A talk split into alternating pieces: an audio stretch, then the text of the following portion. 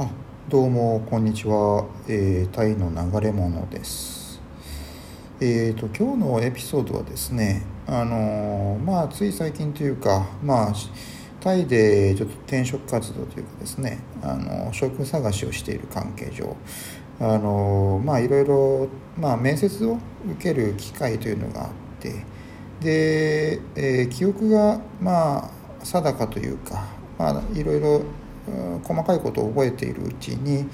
まあ、この音声コンテンツの一つに、まあ、その面接の内容というかどんなことがあったのかというのを、まあ、話として残しておこうかなと思ってですね、あのそんな感じで、えー、一つ一つ、まあ、お話できればと思っております。で、まあ、その面接を受けた企業というのが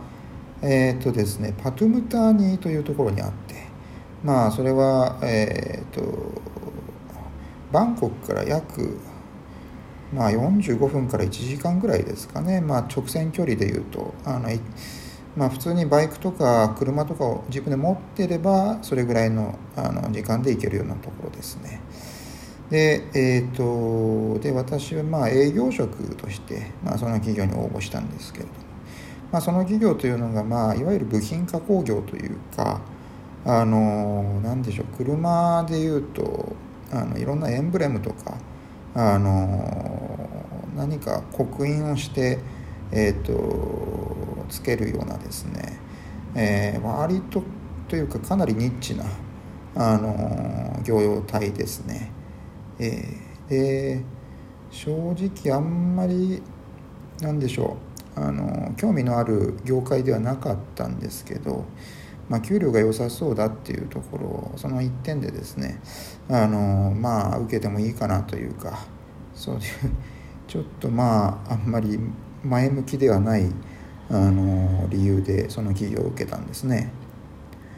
で、えー、っとまあどうなかなかあれでした。あの一次面接から、まあ、その会社に来いと言われて行ったんですけれども、あの、まあ、パトゥムターニーといって、まあ、また偏僻な場所にありますからね、あのバス交通費をなるべく節約したいっていうのもあって、まあ、バスに乗って行ってですね、それもいっかいじゃ済まなくて、あのにかいバスを乗り継いだわけですね。うーん、なかなか面倒くさかったですよ。で、それでですね、いちじかん、なんだかんだ言っていちじかんはんぐらいかかっちゃいましたかね、バンコクの中心部から。で、やっとその会社の最寄りに着いて、で、片側に車線、さん車線、えー、っと、片側さん車線道路ですかね、割と大きなあの道路があって、その道路沿いには、まあ、なんでしょう、えー、っと、ガソリンスタンドとか、あのちょっとしたタイ料理タイ料理屋台とかですね、あとはあのほんの小さなモールっていうか、あのモールって言わないんですかね、ただそのなんショッピング通り、えー、とエリア沿いにあのなんでしょうね、えー、と猫、えー、猫カフェなんかもあったりしてですね、ちょっとそれはあの値段が高そうだったんでちょっと行かなかったですけどね、うん、まあ要は、要はそんなような感じの、あので非常に殺風景な場所で、えー、あの荒れ果てた土地にポツンポツンポツンとそういったガソリンスタンド、食堂といったようなものが点在しているようなところです。で、えーまあ、バスを降りてそこから歩いてじゅうごふんぐらいですかねという、うん、えー、っともう売宅なんかもちょっと見つけにくいような場所ですから、で歩くしかないと、でやっぱ歩いていったわけですよ、うん、頑張って。でその工場に着きました。でですね、ヤームにまあ行って、あのヤームってあのあれですね、門、門のところにいるあの門番みたいな人ですけど、で行って面接に来ましたって言ったら、まあ、一応取り次いでくれて、うん、でまあ、えー、工場内の奥の奥の方に行くわけですね。で行ってみたら、まあ何でしょうね、あの女性の総務、総務の人でしょうかね、まあ、一応現れて、じゃあ、あの面接あのこちらの方でやりますんでっていうことで部屋に通されたんですがね、いやいやいやいや、これがガツンとやられましたね。まあ、あの水も出さないわけですよ。あのこっちはせっかく歩いても汗だくになってあのその企業に来たっていうのにね、であろうことかあのその部屋の会議室のですねに多分何分か前までにあの会議をやってたんでしょうね、打ち合わせかなんか。あの水の入ったコップが何脚かですね置かれたままになっていて本当にまあだらしない企業だなという印象がを強く持ちました。でその後、うん、日本人の人があ担当者がやってきて、ちょっとまた別の、 あの部屋に移動してくださいっていうことで、でそれでまたごふんぐらい待ちましたかね、やっとあのやっとですね面接になって、うーんってな感じですよ。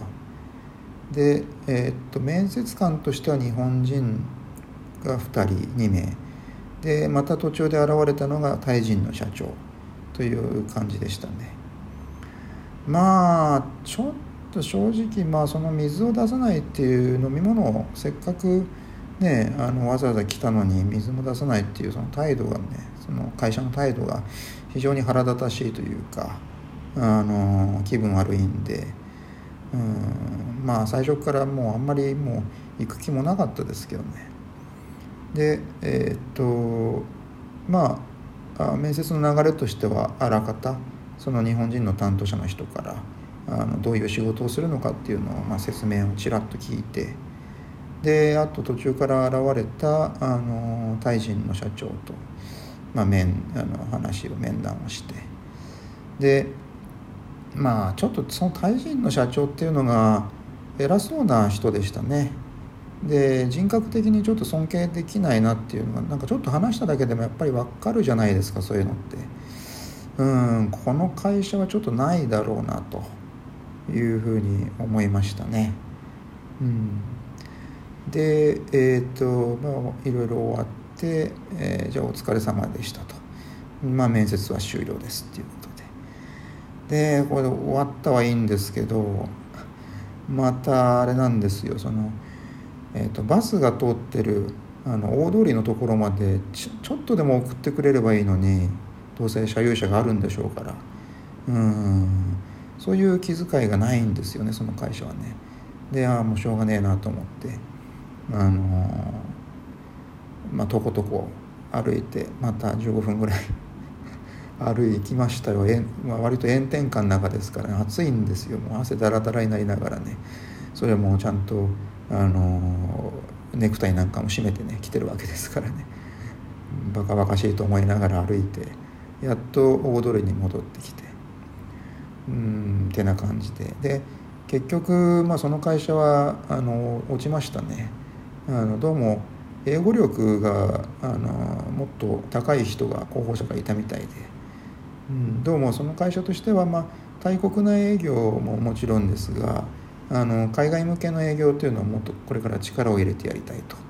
いうことが、えー、目論みがあったみたいですね。まあまあまあ、あ今回の話としては本当なんて言うんですかね、あのやっぱり面接っていうのは、まあ、迎え入れる側の企業としても、あのその企業がどういったようなあの、まあ、人としての礼儀というか、うん、そういうのがいろいろ分かるところですよね。やっぱりあの来客に対して、それも暑いあの、ね、あの外からやってきてわざわざ来たんだから水ぐらい出せよなっていうのは、それはもうあのマナーの一つ、うん、基本的なマナーっていうところかなと思いました。でどうですかね、まあまあまあそんな感じで今日のエピソードは以上です。どうもありがとうございました。